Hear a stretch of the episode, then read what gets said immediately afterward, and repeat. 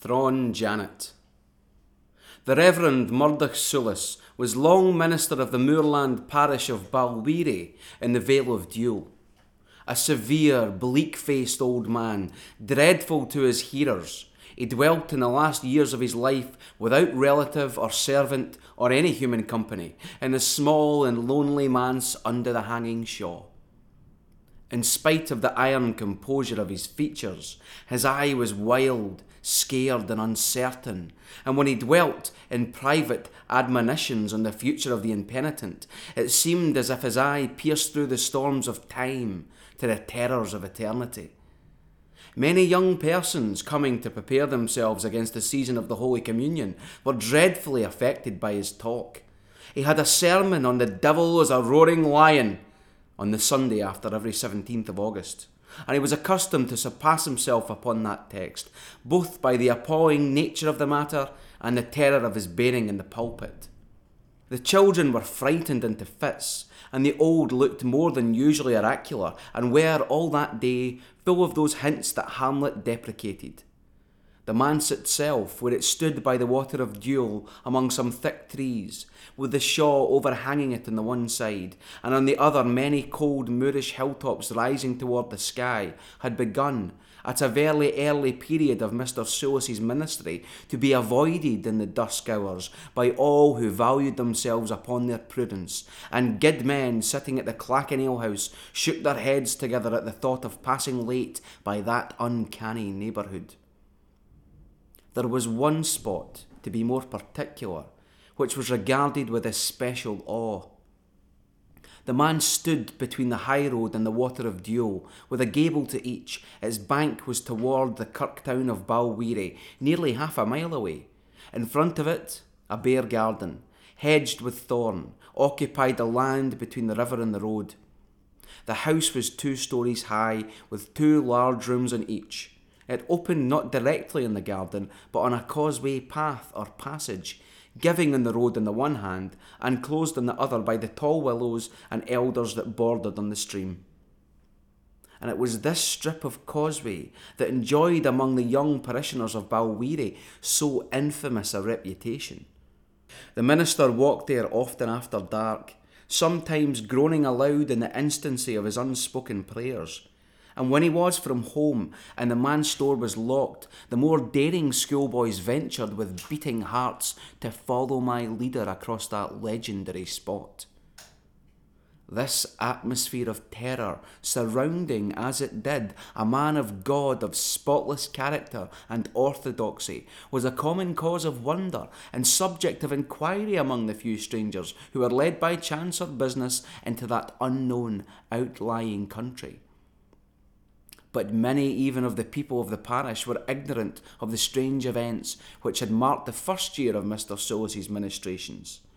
And among those who were better informed, some were naturally reticent, and others shy of that particular topic.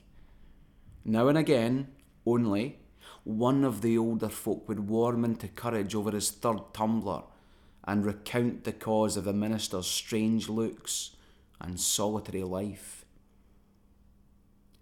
Fifty years syne, when Mr. Soulis came first into Balwearie, he was still a young man, a callant, the folk said, full o' book learning, and grand at the exposition, but, as was natural in so young a man, wi' nae leaving experience in religion. The younger sort were greatly taken with his gifts and his gab, but all concerned, serious men and women were moved even to prayer for the young man, whom they took to be a self deceiver, and the parish that was like to be sae ill supplied. It was before the days of the moderates, weary for them, but ill things are like good. They baith come bit by bit, a pickle at a time. And there were folk even then that said the Lord had left the college professors to their own devices, and the lads that went to study with him wad he done mair and better sitting in a peat bog, like their forebears of the persecution, with a Bible under their oxter and a spiritual prayer in their heart. There was nae doubt onyway, but that Mr. Soulis had been hour lang at the college. He was careful and troubled for mony things beside the aw thing needful. He had a feckle books wi' him, mair than had ever been seen before in all the presbytery, and a sair wark the carrier had with him. for they were all like to have smothered in the deal's hag between this and Kilmackerlie. They were books of divinity, to be sure, or so they called them. But the serious were o' opinion there was little service for Simone when the hail o' God's word would gang in the nuke of a plaid. Then he wad sit half the day and half the night forby, which was scant decent writing nae less, and first they were feared he would read his sermons, and shine it would prove he was writing a book himself, which was surely no fitting for any his years and small experience. Anyway, it behooved him to get an old decent wife to keep the mans for him and to see his bit dinners, and he was recommended to an old limmer, Janet McClure they called her, and sae far left to himself as to be our persuaded. There was money advised him to the contra, for Janet was mair than suspected by the best folk in Baweary. Langer that, she had had a way into a dragoon. She hadna come for it for maybe thirty year, and Bairns had seen her mumbling to hersel up in Key's Loan in the gloaming, whilk was an unco time and place for a God fearing woman. Howsoever, it was the laird himsel that had first told the minister o' Janet, and in they days he would have gone far to get the pleasure of the laird. When folk told him that Janet was sib to the deal, it was a superstition by his way of it and when they cast up the Bible to him in the Witch o' Endor, he would threep it down their thrapples that their days were a gone by and the deal was mercifully restrained. Well, when it got about the clacking that Janet McClure was to be servant at the manse, the folk were fair mad wi' her and him together, and some of the guidwives had nae better to do than get round her door cheeks and charge her wi' all that was kent agin her, frae the soldier's bairn to John Tamson's twack she was nae great speaker. Folk usually let her gang their own gate, and she let them gang theirs, with neither fair giddin nor fair gid day. But when she buckled to, she had a tongue to deave the miller. Up she got, and there wasna an old story in Baweary, but she gart somebody loupit for that day. They couldna say anything, but she could say twat it till at the hinder end the guidwives up and clocked her and clawed the coats off her back and put her down the clack into the water of Dule to see if she were a witch or no, soom or droon. The carlin skirled till you could hear her at the hanging shaw, and she focht like ten. There was mony a guidwife bore the mark o' her nearest day, and mony a long day after, and just in the hettest o' the collie shangy, was had come up for his sins but the new minister. Women, said he, and he had a grand voice, I charge you in the Lord's name to let her go. Janet ran to him. She was fair wud wi' terror and clung to him and prayed him for Christ's sake, save her frae the comers, and they, for their part, told them that all was kent, and maybe mair. Women, says he to Janet, is this true? As the Lord sees me, says she, as the Lord made me, no a word to it. For by the bairn, says she, I've been a decent woman all my days. Will you, says Mr. Soulis, in the name of God and before me, his unworthy minister, renounce the devil and his works? Well, it would appear that when he asked it that, she gave a gun that fairly fricked at them, and they could hear her teeth play dull together in her shafts, but there was naething for it but the aye or the other, and Janet lifted up her hand and renounced the deal before them all. And now, says Mr. Soulis to the guidwives, home with ye, one and all, and pray to God for his forgiveness.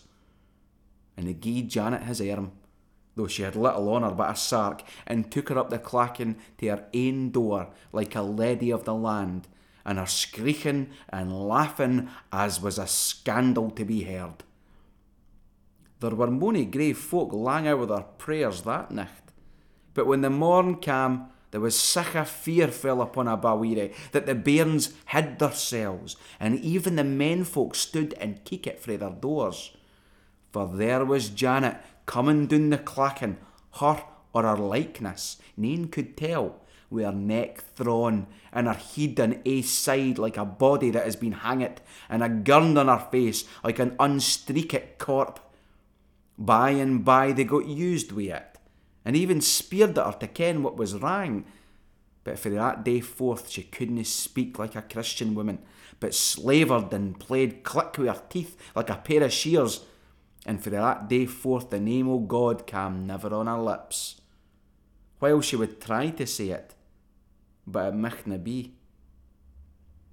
Them that kent best said least, but they never gied that thing the name o' Janet Maclure, for the old Janet, by their way o' it, was in muckle hell that day. But the minister was neither to hod nor to bind. He preached about Nathan but the folk's cruelty that had given her a stroke of the palsy. He skelped the bairns that meddled her, and he had her up to the manse that same night, and while there he is laying with her under the hanging shaw. Well, time gied by, and the idler sort commenced to think mair lichtly o' that black business.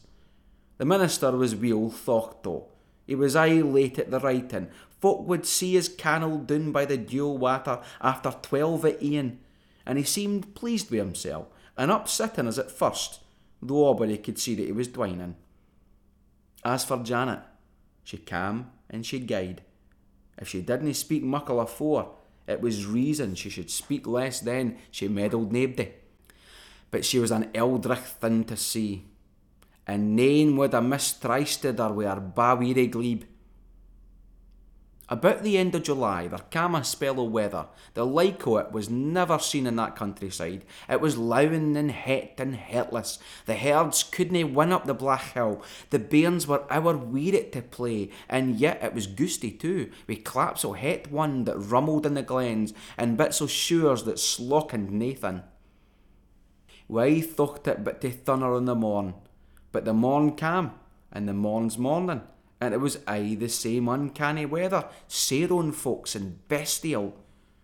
Of all that were the war, nane suffered like Mr. Soulis. He could neither sleep nor eat. He told his elders, and when he wasna writing at his weary book, he would be stravaiging over all the countryside like a man possessed, when nobody else was blithe to keep collar ben the hoose. A boon hanging shaw, in the bield of the Black Hill, there's a bit enclosed grund with an iron yert, and it seems in the old days that was the kirkyard o' Baweary, and consecrated by the papists before the blessed licht shone upon the kingdom. It was a great house, oh, o' Mr. Soulis's anyway. There he would sit and consider his sermons, and indeed it's a buildy bit. Well, as he came over the west end of the Black Hill aye day, he first saw twa, and sin fower, and sin seven Corby's craws flying round and round aboon the old kirkyard.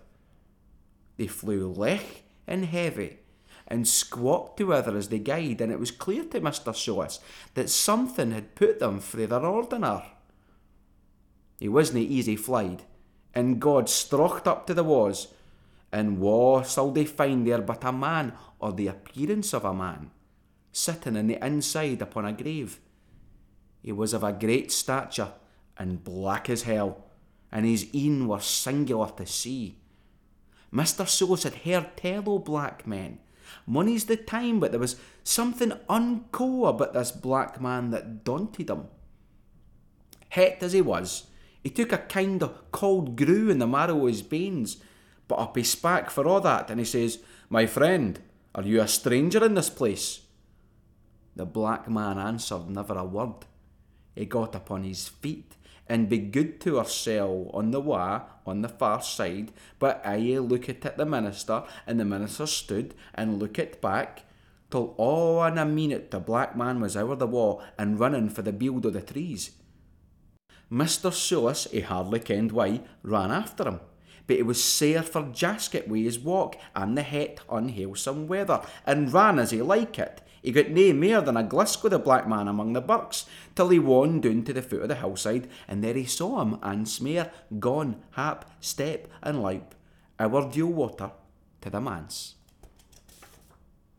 Mr. Soulis wasna weel pleased at this fearsome gangrel sold Max a free wi' Baweary manse, and he ran the harder in wet shoon ower the burn and up the walk, but the deal a black man was there to see. He stepped out upon the road, but there was naebody there. He gaed all over the garden, but nae, nae black man. At the hinder end, and a bit feared as was but natural, he lifted the hasp and into the manse, and there was Janet Maclowr before his een, wi' her Thrawn Craig, and nane so pleased to see him. And he aye minded sin's sign when he first set his een upon her, he had the same cauld and deedy grew. Janet, says he, have you seen a black man? A black man? quo she. Save us all. You're no wise, minister. There's nae black man in all Balwearie. But she didna speak plain, ye mun understand, but yam yammered like a pownie with a bit in his moo. Well, says he, Janet, if there was nae black man, I have spoken with the accuser of the brethren. And he sat down like ane wi' a fever, and his teeth chittered in his head. Hoots, says she, Think shame to yoursel, minister, and gied him a drap brandy that she keeped aye by her. Syne Mr. Soulis gaed into his study among all his books. It's a lang, lake, mirk chalmer, perishing cold in winter, and no very dry, even in the top of the summer, for the man stands near the burn. So down sat, and thought of all that had come and gane since he was in Balwearie and his hame, and the days when he was a bairn and ran daffin on the braes, and that black man aye ran in his head like the hour come of a sang. Aye, the Mary thocht, the Mary thocht to the black man. He tried the prayer, and the words wouldn't come to him, and he tried, they say, to write it his book, but he couldn't make no more of that. There was whiles he thocht the black man was at his oxter, and the swat stood upon him cold as well water, and there was other whiles when he came to himself like a christened bairn and minded naething. The upshot was that he gaed to the window and stood glowering at Dule water. The trees are unco thick, and the water lies deep and black under the manse, and there was Janet washing the clays with her coats kilted. She had her back to the minister, and he, for his part, hardly kenned what he was looking at. Syne she turned round and showed her face. Mr. Soulis had the same cauld grew as twice that day afore, and it was borne in upon him what folks said that Janet was deed lang syne, and this was a bogle in her clay cold flesh. He drew back a pickle, and he scanned her narrowly.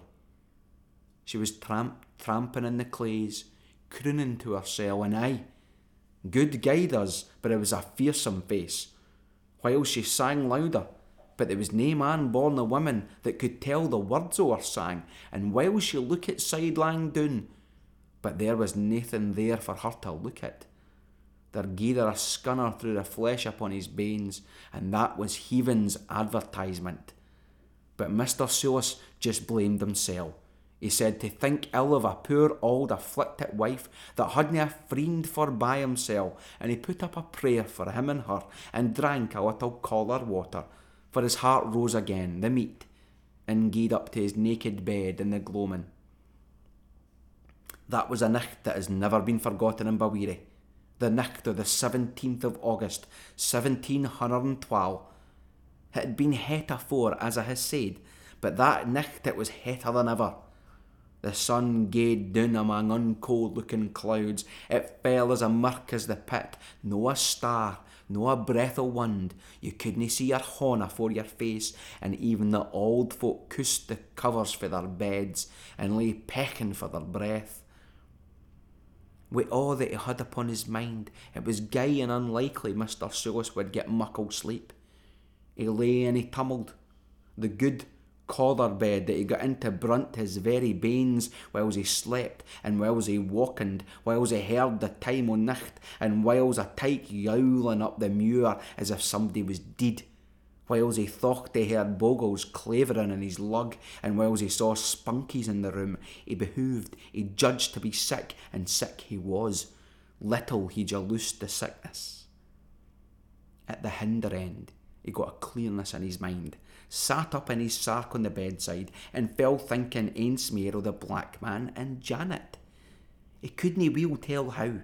Maybe it was the cold to his feet, but it came in upon him with a spate that there was some connection between their twa, and that either or both of them were bogles.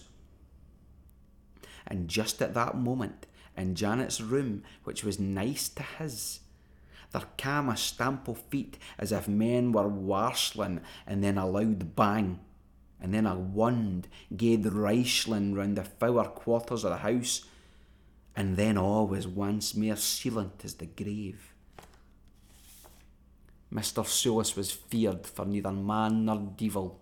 He got his tinder box and lit a candle and made three steps o' it over to Janet's door. It was on the hasp, and he pushed it open and keeked boldly in. It was a big room, as big as the minister's ain, and plenished with a grand old solid gear for ere naething else. There was a four postered bed with old tapestry and a braw cabinet of ache that was full of the minister's divinity books and put there to be out of the gate, and a ween duds o' Janet's lying here and there about the floor. But nae Janet could Mr. Soulis see, nor ony sign of a contention. And he gaed, and there's few that would have followed him, and look it all round and listened. But there was neithin to be heard neither inside the manse nor in all Balwearie parish, and naething to be seen but the muckle shadows turning round the canal. And then, all at ains, the minister's harp played dunt and stood stock still and a cold wind blew among the hairs o' his head. What an a weary sicht was that for the poor man's een, for there was Janet hanging frae a nail beside the old ache cabinet, her head aye lay in her shouther, her een were steeked, the tongue projected frae her mouth, and her heels were twa feet clear upon the floor. God forgive us all, thought Mr. Soulis. Poor Janet's dead. He came a step nearer to the corp, and then his heart fair whammelled in his inside, for, by what cantrip it would ill a man to judge, she was hanging frae a single nail, and by a single worsted thread for darning hose. It's an awfu' thing to be alane at nicht with siccan prodigies of darkness, but Mr. Soulis was strong in the Lord. He turned and gied his ways out of that room and locked the door ahint him, and step by step down the stairs as heavy as lead, and set down the candle on the table at the stair foot. He couldna pray, he couldna think, he was dreeping wi' cauld swat, and naething could he hear but the dunt, dunt, dunting o' his ain heart. He micht maybe have stood there an hour, or maybe twa, he minded so little, when all of a sudden he heard a leich, uncanny steer upstairs, a foot gaed to and fro in the chamber where the corp was hanging. Sin the door was opened, though he minded well that he had locked it, and sin there was a step upon the landing, and it seemed to him as if the corp was looking over the tail and down upon him where he stood. He took up the candle again, for he couldna want the licht, and as softly as ever he could, gaed strocht out of the manse into the far end of the causeway. It was aye pit mirk, the flame of the candle, and when he set it on the ground, brunt steady and clear as in a room, Nathan moved. But the Dule water seeping and sabbing down the glen, and yon unhaly footstep that came plodding down the stairs inside the manse. He kenned the foot our wheel, for it was Janet's and at ilka step that cam a wee thing nearer, the cold got deeper in his vitals. He commended his soul to him that made and keep keepit him, and, O Lord, said he, give me strength that this night to war against the powers of evil. By this time the foot was coming through the passage for the door. He could hear a hand skirt along the wall, as if the fearsome thing was feeling for its way. The sochs tossed and mained thegither. A long sigh came ower the hills. The flame o' the candle was blown about, and there stood the corp of Thrawn Janet, wi' her grogram goon and her black mutch, wi' the heed eye upon the shouther and the gurn still upon the face o' it. Leaving, ye would ha' said, indeed, as Mr. Soulis well kenned, upon the threshold of the manse. It's a strange thing that the sorrow man should be thurled into his perishable body, but the minister saw that, and his heart didna break. She didna stand there lang. She began to move again, and came slowly toward Mr. Soulis, where he stood under the sochs. All the life o' his body, All the strength o' his spirit were glowering frae his een. It seemed she was going to speak, but wanted words, and made a sign with the left hand. There came a clap o' wind, like a cat's fuff. Out gaed the cannel. The saws screeched like folk, and Mr. Soulis kenned that live or die. This was the end o' it. Witch, beldam, devil, he cried. I charge you by the power of God be gone. If you be dead, to the grave. If you be damned, to hell. And at that moment the Loward's ain hand out of the heavens struck the horror where it stood, the old, dead, desecrated corp of the witch wife, sae lang keep it for the grave, and her herself round by deals, loud up like a brunstein spunk and fell in ashes to the ground. The thunder followed, peal and dull and peal, the rarin rain upon the back o' that, and Mr. Soulis louped through the garden hedge, and ran with skelloch upon skelloch for the clachan. That same morning John Christie saw the black man pass the muckle cairn as it was chapping six, before eight. He gaed by the change house at Knockdow, and no long after Sandy McClellan saw him gone linking down the braes for Kilmackerlie. There's little doubt but it was him that dwelled sae lang in Janet's body.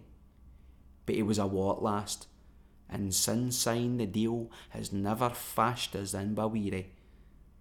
But it was a sair dispensation for the minister. Lang, lang he lay raving in his bed, and frae that hour to this, he was the man ye ken the day.